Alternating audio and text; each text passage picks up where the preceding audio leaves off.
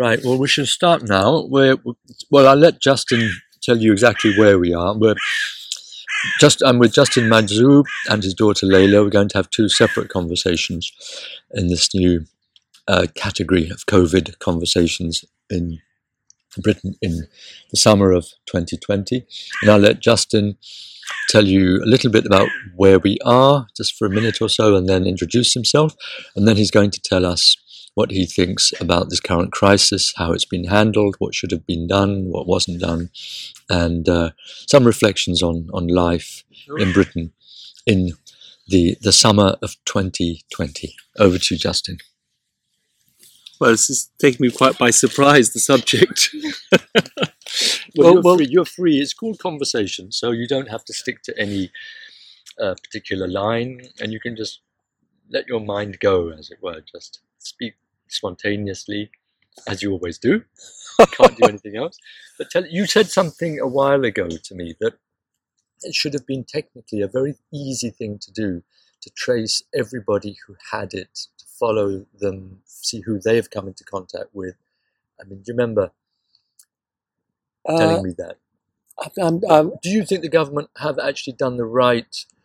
Did they lock down too early, too late? What do you think about the lockdown measures they took at the end of March? Yeah, well, it um, given the fact that that they you know, this whole lockdown did happen in the end. I mean, there's there's a question that maybe in a way one shouldn't have had lockdown at all, but um, uh, but but, but but for the terrible crisis that would have left uh, for, for for hospitals and so on.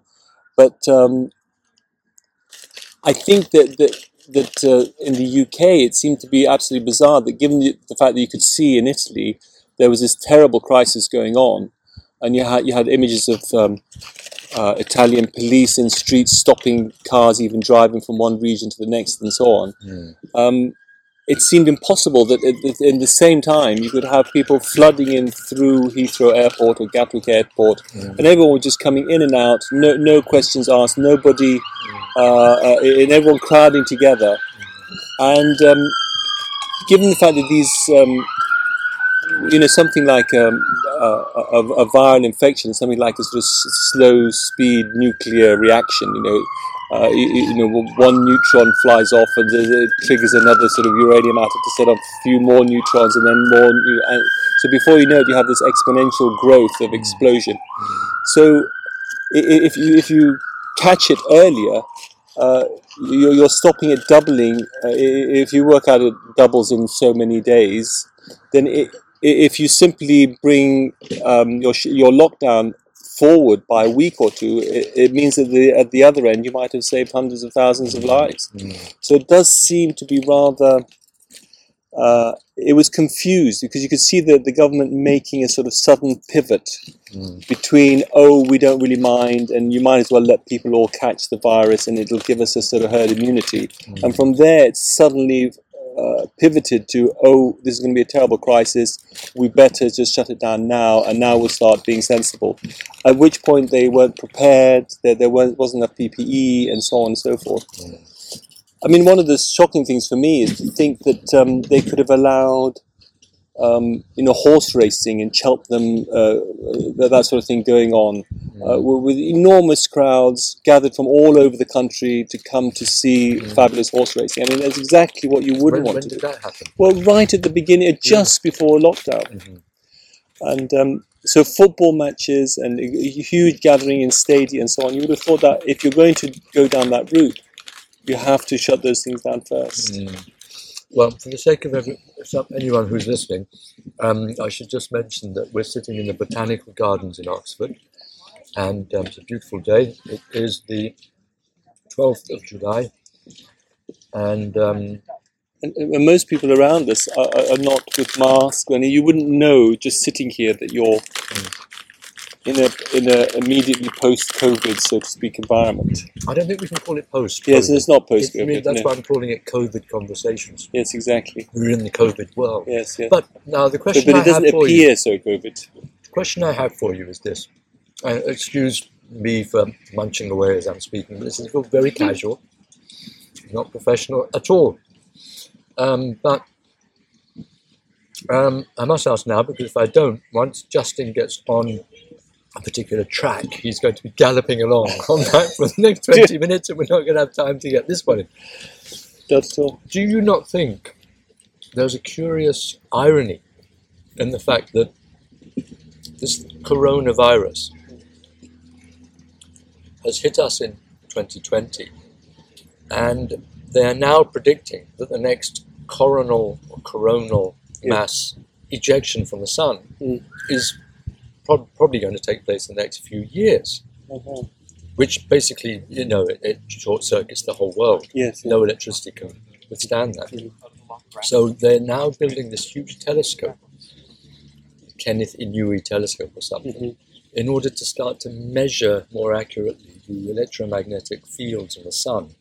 So that they get two weeks' notice before the next coronal mass ejection takes place. Mhm. At the moment, they only have 18 hours notice. That's Yeah. not enough. Mhm. If they have two weeks, they can at least preserve some of their defense systems and so on. But the rest of the world plunged into darkness. Well, it, Trillions of dollars of damage. it is sort of a coincidence, almost the word corona. But Yeah. but uh, but I think what it boils down to is that the modern civilization, so called, I mean, it's the only civilization almost that doesn't deserve the term. But uh, the, the, the the modern world is sort of Can you explain that? That's going to be startling to many people's ears. oh well well, You know, well the, thing is the that two- Western, modern civilization is the only civilization that does not deserve the term. Yes, because a civilization has to have a guiding idea that's somehow transcendent, and there has to be, yeah, and and you know the civilizations we know of really are, are, are those which uh, you know you think of them centered around a prophet with a given dispensation, some religious dispensation, but then uh, but even the Aboriginals, Or, I mean, exactly, as in the American, the, the, Yes. the American Indians. Yes. They don't have a particular prophet, yes, but they just have the tradition where the whole so so the universe is basically. So you, you and actually one of the things that I find particularly um, telling in this is uh, you- uh, you know the the, the saying of uh, um, Jesus. Uh, who says that you know you shall know them by their fruits? Mm. The, the the fruits of the modern world, although they're rather sort of um, dazzling in some respects, like an iPhone or or, or you know um, studying quantum mechanics or modern cosmology or whatever it may be. Um, it's a, it's like a veneer, and underneath it, it's really rather ugly. There's there's a sort of pointlessness uh, to life. Uh, uh, people have been reduced to sort of human machines working, uh, uh, laboring. There, there's no sort of value in your work me quite quite often. add something to that. I've just come from a, a, a hotel. I better not mention the name. In um, where was I? Either Cambridge or Norwich. I forget which hotel I was in there. But um, I went into the room and I saw little bits of fluff on the carpet, as if obviously hasn't been hoovered. And I said to the receptionist, "I'm very sorry to complain, but you know, this in these times we can't afford to be slack on Mm. cleanliness." And Mm. it's, clearly, this hasn't been hoovered. And she said, "I'm terribly sorry, sir, but it was hoovered by a robot." Oh, I see. And the robot didn't see. What happens is the robot kind of bumps along and it Yes, just yeah. carries on until it hits something and then moves. Yes, yes. And she told me that um, they're planning, uh, McDonald's are planning to replace all their staff with robots. So Right. just to add to what you're saying, this Yeah, is yes. the kind of civilization that we yes. we've come to. But carry on. I don't want to stop you in your flow. So you said that Western civilization is the only civilization that probably does not deserve the term. Yes, and and, and, and you can tell it uh, in the same ways that you shall know them by their fruits. If you see if you see something extraordinarily beautiful, like if you see Aboriginal art painted on uh, uh, uh, cave walls, or Mm. even you know Cro-Magnon uh, or, whatever it is, uh, you know Neanderthal art or uh, early human art, in, you know in France or Spain in some of these early caves, you can see that it's uh, something beautiful and uh, but you, you see a lot of the modern age, and you, you you see sort of um, mountains of plastic in back streets. You, uh, everything's iron and concrete. Uh, you, you know, there's um, uh, the, the the underbelly of the, the modern age is really rather uh, unattractive, and it, it, it's Is it it's true telling. That, is it true that viruses, as such, began with um, was it with, with modern agriculture, or, or was it with the establishment of agriculture as opposed to the nomadic lifestyle? No, I, I think viruses have been around uh, From the for eons. from uh, you know, agriculture. and, and, no, no, they, they've always been around, and um, No, but not before. Oh, not but- when we but- but- nomads. but but infectious viruses. Eighty-two thousand years ago, when we turned to agriculture and stopped being nomadic herdsmen, Yeah. apparently that's when bacteria and viruses got out of control because there were Ah. large amounts of grain being stored alongside livestock and human beings Yeah. in in settlements, and Yeah. that was that, that's when viruses and stuff got, got going. Apparently, Yes, I, I, don't know about that, but I, I imagine once you have large uh, uh, uh, concentrations of human population, it'll attract all sorts of problems and diseases. Uh, Let me just. Um, Uh, Justin has just startled me out of my wits by saying that a virus is actually a marvelous creature, and I'm go- and we're sitting here with Layla, who is his daughter, um, and I'm going to ask her reaction to that statement as well. So this is going to be a joint interview. It's not going to be two separate ones. Well, it's. It, uh, I'm just saying that you know any of God's creations. I mean, if, if you look at them, they're they're firstly, it's not for nothing that they exist. All right, but, uh, but please just go but- back. What, what? How did you describe the virus just now?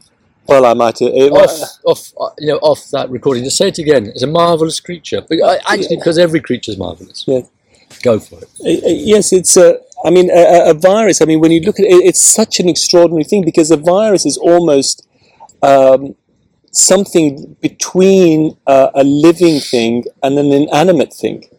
It's like it's like it's like part of the machinery of a cell. Do you understand that? Lily? Yes, I think Late- viruses are amazing actually. Really? Even though they can do a lot of damage. Yeah. I mean, a lot of things in the world can do a lot of damage. A lot of animals can do a lot of damage. Like me and Daddy, we were watching that, that thing with that Oh. giant meat-eating cricket, which is Oh. quite disgusting. What? A, a meat-eating cricket. Cricket, it was horrible. Uh, but the fact that it Meat eating cricket. Yes. Yes, it the- was really horrible. But the fact that it could climb up trees and squirt venom in things' eyes and eat little my birds, I mean, it was horrible, but it was amazing. I mean, I mean, extraordinary what the, the what something can be designed to. do. I mean, it is sort of ugly. I mean, I wouldn't choose it as one of my favorite. I mean, I'd much rather talk about a swan or a or a salmon fish or something. But but there are viruses. Do you mind if I just, before you stop, just one thing that I want to tell our, our listeners that Justin coined a wonderful phrase. Everyone talks about killing two birds with one stone. And he reacted and said, well, why don't we just say we will feed two birds with one scone? did I say that? You don't, don't you forgot. I've totally forgotten. Oh, that. come on. I have. Now, he also took, calls me his autobiographer. Yes, I His cou- autobiographer. yes, I 'cause hope- I, 'cause I couldn't do it for myself. Right. So um, go on. So, No, but but a virus. I mean, for instance, um, uh, I've always been fascinated by things where uh, different parts of the animal world uh, or the uh, uh, the animal kingdom come together and collaborate in extraordinary ways. For instance, like if you, if you think of a gall.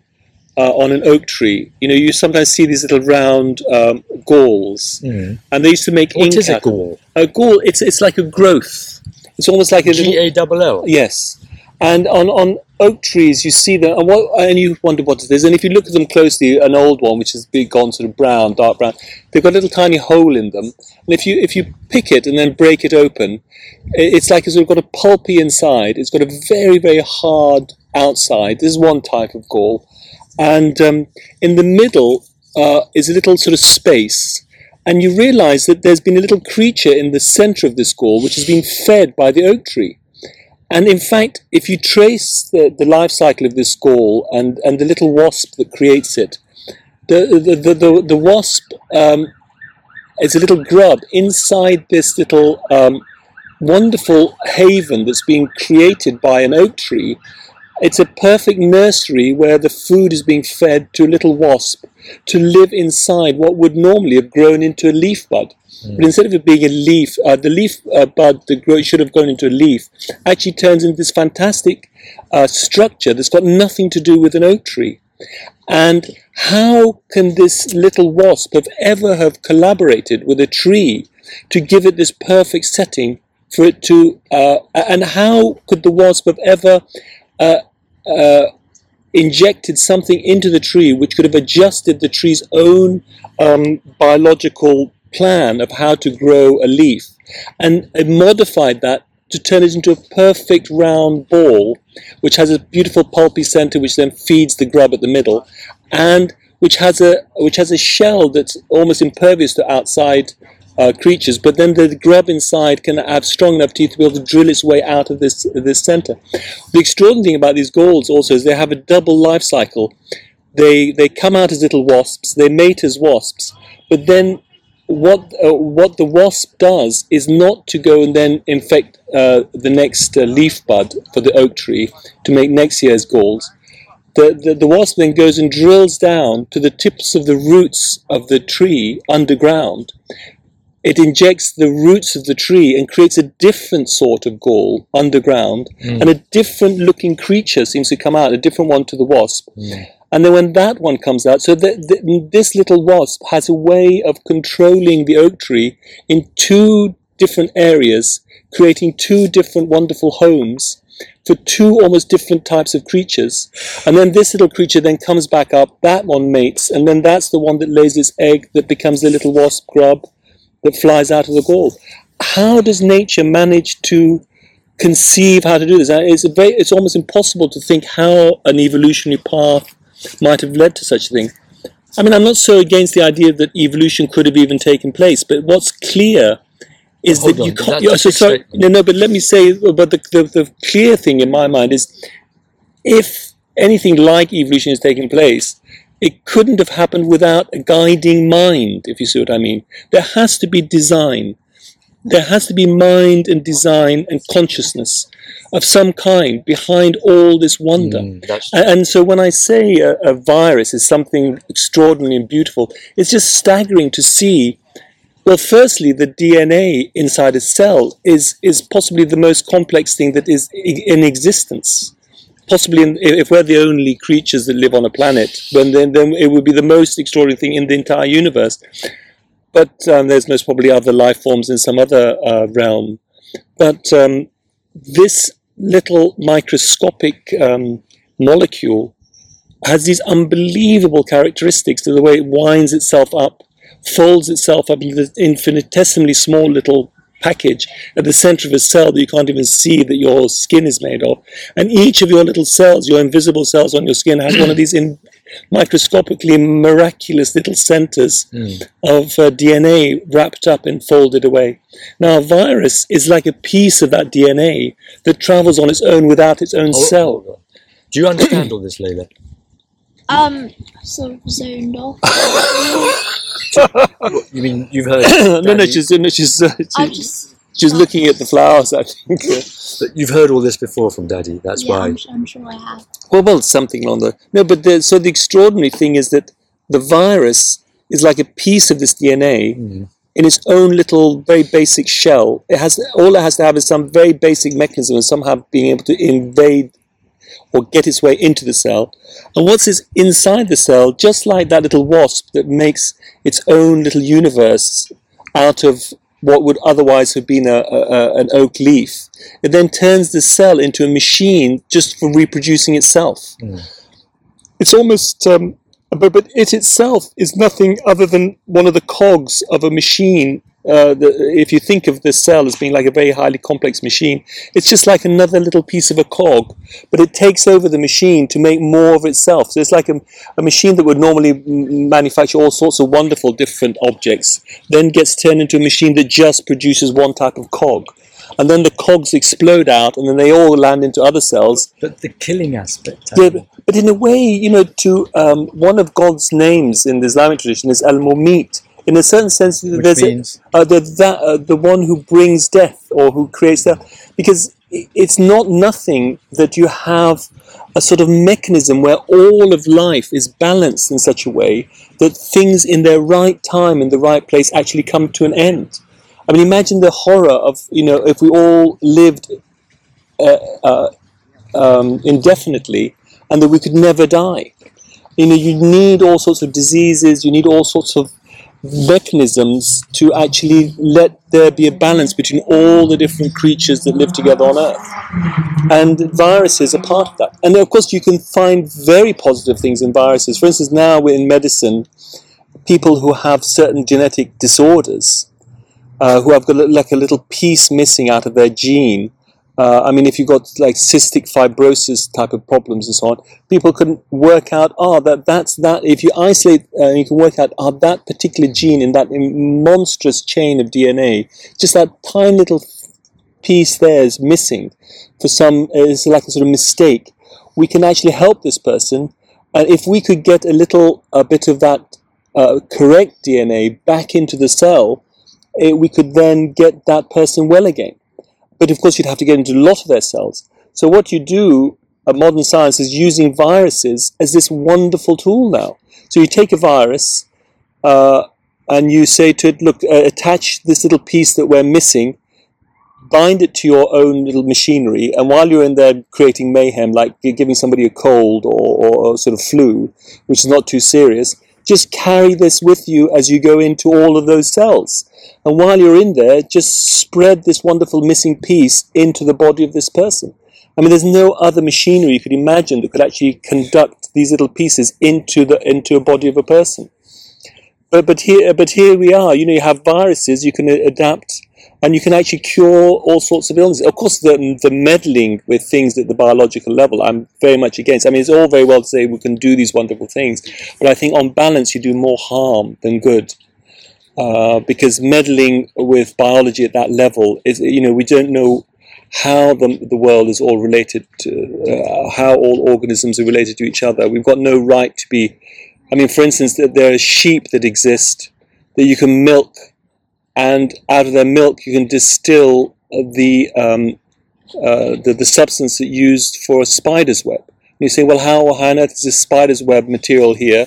And you're told, oh, it's easy enough. We took a spider, we edited that little bit of gene in the spider that makes the spider's web material, which is very expensive and useful to have.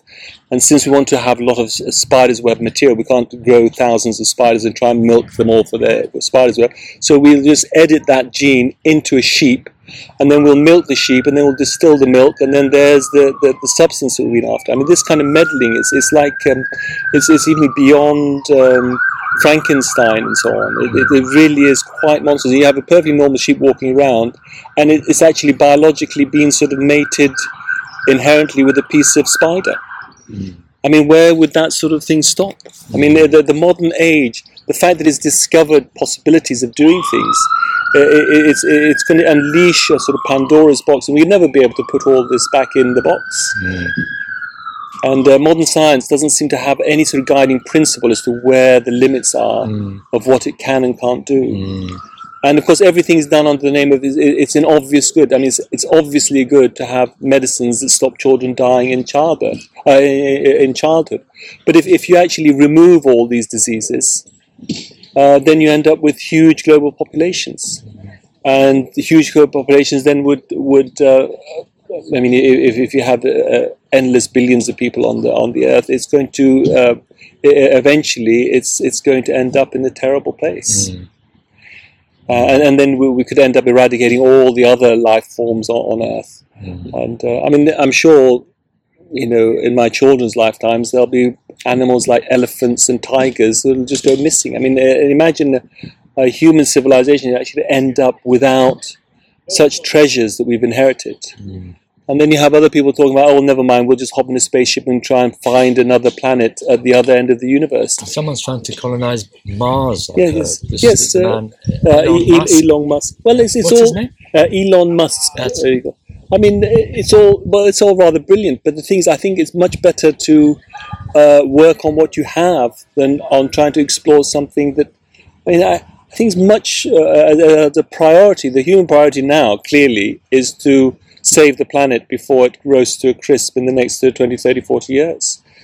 Uh, where, where, we're going to have this runaway. Um, I mean, and the thing is, I mean, uh, Elon Musk is going to Mars to colonize Mars, but he can see the problem that we're having here is exactly the problem that happened to Mars. Mars, we already know, had rivers and also it might have had life for all we know, but it certainly had rivers and, and, and water, and it was a very sort of uh, fabulous environment, but all of that evaporated away. And it, it, would have evaporated away because of its atmosphere having too much of a certain sort of gas and whatever. It would have been overheated, and that would have been it. And that's why there's there's hardly a drop of water left on Mars. Mm.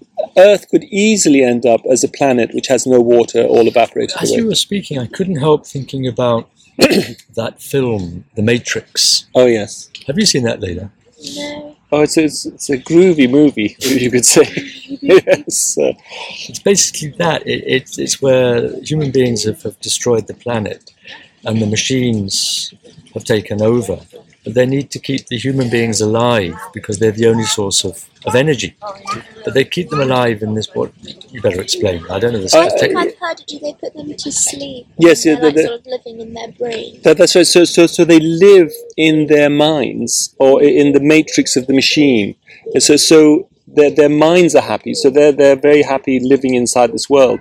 But their reality is actually, they don't see themselves because they, they don't see that they're just a body lying in a, um, uh, in some factory which is having the heat extracted from it for these other creatures.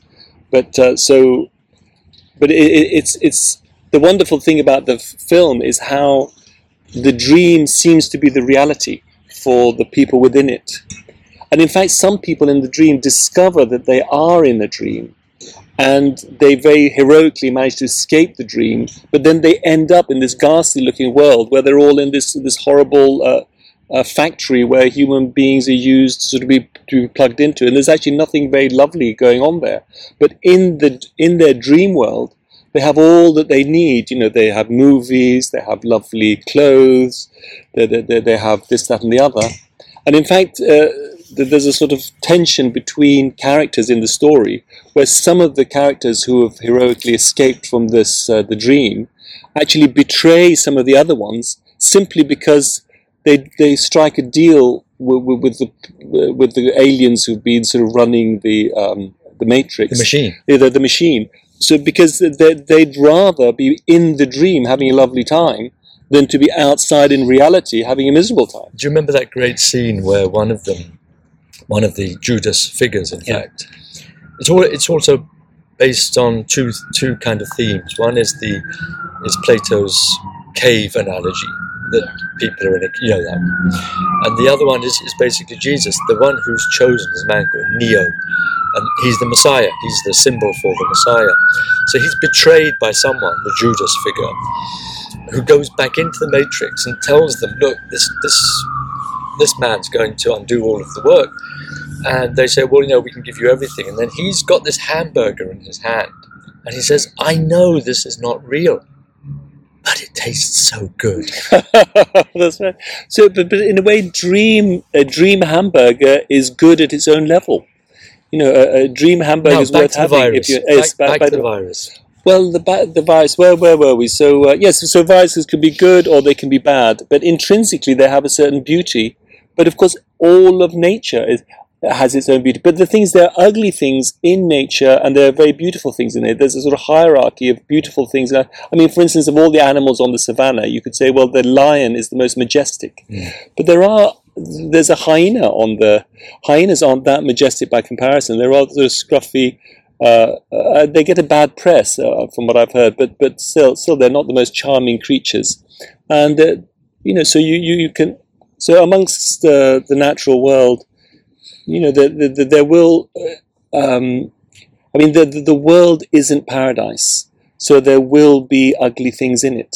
Uh, that there will be things that one could call evil, or there will be things that you you you, you you know, sort of bizarre goings on, or bizarre creatures that seem to do sort of um, horrible kind of things, and you you think, well, how could a creator manifest all of this if he's so good and beautiful? And, You know, uh, um, Layla, I've just come back from Norwich. I've just come from Norwich, and I went to visit the shrine of uh, St Julian. Mhm. You may not have heard of that. Um, and what she's most famously known for is a statement that Jesus uh, uttered to her in one of his in one of the visions that she had of him, and she was troubled by all of the evil, the suffering, and so on. And he said to her, "All shall be well, and all manner of thing shall be well. hmm That sums up what your father's saying. Also, thing in early English was a bit like sheep. You know, a, a thing means it can be like the word sheep, a one sheep, or it can be many sheep. And, and and the early English thing could be singular or plural. So so when she said all manner of things shall be well, eh, she meant uh, in modern language you say all manner of things shall be well. so that's uh, no, but it's a wonderful thing to know that. Mm. But uh, and in a way, the world is a place where we're we're tried. You know, to uh, you have to sort of perceive the beauty through some of the earthly uh, lack of beauty, let's say. But um, Well, that's a, a good place to stop. Would you like to just sum up in a in a minute or two what where well oh, uh, just sum up in a minute or two what what do you think we all should be doing in terms of diminishing our our sense of vulnerability, um, anxiety, panic? Because I've heard that many many people have committed suicide. Oh. Many divorces are going on. Mm. What would be your personal advice to people going through psychological and emotional traumas in this difficult time? ooh, this is- Just a minute or two. Yeah. You don't have to. Well, it's, a, it's, it's it's almost an impossibly difficult question, but um, I, I think, um, in a certain sense, that the solution to all problems, whether it's COVID, not COVID, whatever it is, it's it's. I, I think the only solution to all difficulties is to return to the things that are essential, and what's essential is to know that you're human, that you have this conscious mind that you have a capacity to uh, think, to love, to be yourself, so to speak. And you know what one has to simply return to that, and then and then in the recognition of who you are yourself, you realize that I'm not just the sort of cosmic burp that happened because some, you know, the Big Bang happened and then evolution, there's some sort of mindless thing came along, and I'm just some sort of little com- combination of molecules bumping around. I'm, I'm actually a meaningless creation. No, I'm. You have to think. Well, I. If you have that thought, in a way, nothing is going to make things better. But if you can return to the idea that actually this is not a cosmic burp, that you are not an accident, and you're not here for nothing, and this is it is not just all chance, so to speak, that you're part of design, and this design. And the, when you look around you and you see like a little virus and you see whatever it is, you think, my goodness, this this uh, designer is something absolutely miraculous. Mm. And as soon as you have that notion, this designer is awesome. This designer is stupendous. And in fact, I, sta- I, I- I stand trembling before it almost, with, with almost with joy. That's, that's the thing that can save you in any environment. It doesn't matter if you're in a COVID situation or not. Because once you realize that there's nothing that's by chance, that there is this great uh, something behind the veil of the world we live in. Um, whatever your circumstance, you could be Nelson Mandela in prison, you could be sitting in the most beautiful place on earth. Whatever, you can always close your eyes, withdraw to the center, and know. So, so in a certain sense, the solution to the COVID problem to any individual, anything that might trigger that individual to realize it's not just the immediate noise of your environment and being lost in that noise that matters. You simply just have to stand outside yourself for a second and realize you're something magical.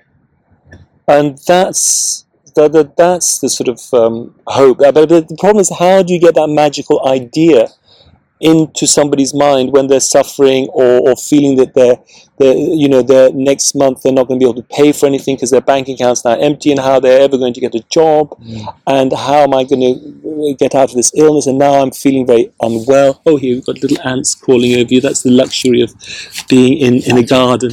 That's all right. Um, so Are they, yes, I yes. are they, are they, No, are they the they're- they're- soldier they're- ants or the killer ants? No, no, they're little n- nibbly ants. Are. but the, I think when you le- leaned down, you leaned into their territory, and they thought, Ah. "Ah, we're gonna we're gonna take this monster down." Right, right. But but how to get that across? I, I, I, it's it's hard to know because the modern civilization has been so on the wrong path for so long, and it's sort of bred, uh, so to speak, an, uh, uh, masses of people who don't have normal education in a spiritual sense, let's say, and This is what- what's happening to me now. Yes. is exactly what you're talking about with these little ants that are trying to kill me, it's just uh, and uh, and uh, I suppose the attitude I should have is to is to make contact with their consciousness Yeah. and to say to them, you know, I'm a friend. You don't Yeah. have to take me down. Well, well, well, well they, they, they, they, they, don't know that. They're, they're, they're, they're just they're, they're just doing what they know how, what to do best. But there, but there are nice. Uh, well, you could say that there's sort of positive things that seem to be happening. I mean, one one wonderful thing is that the COVID crisis has made people realise that, um, you know, there are other crises uh, that need to be dealt with as severely as the COVID crisis. But given the fact that everyone's been talking about global warming as the as the essential crisis, because that's that's actually an existential crisis where we could all perish, and that is being tr- treated in a very trivial way by all politicians. But as soon as it comes down to sort of an economic issue or a sort of political issue like, oh, we might lose so many workers or there might be a sort of crisis in our health center, then suddenly the whole world is prepared to throw any amount of money at the problem to see if they can sort of stave, stave the problem. But, but nobody's thinking in the same way about saving the globe.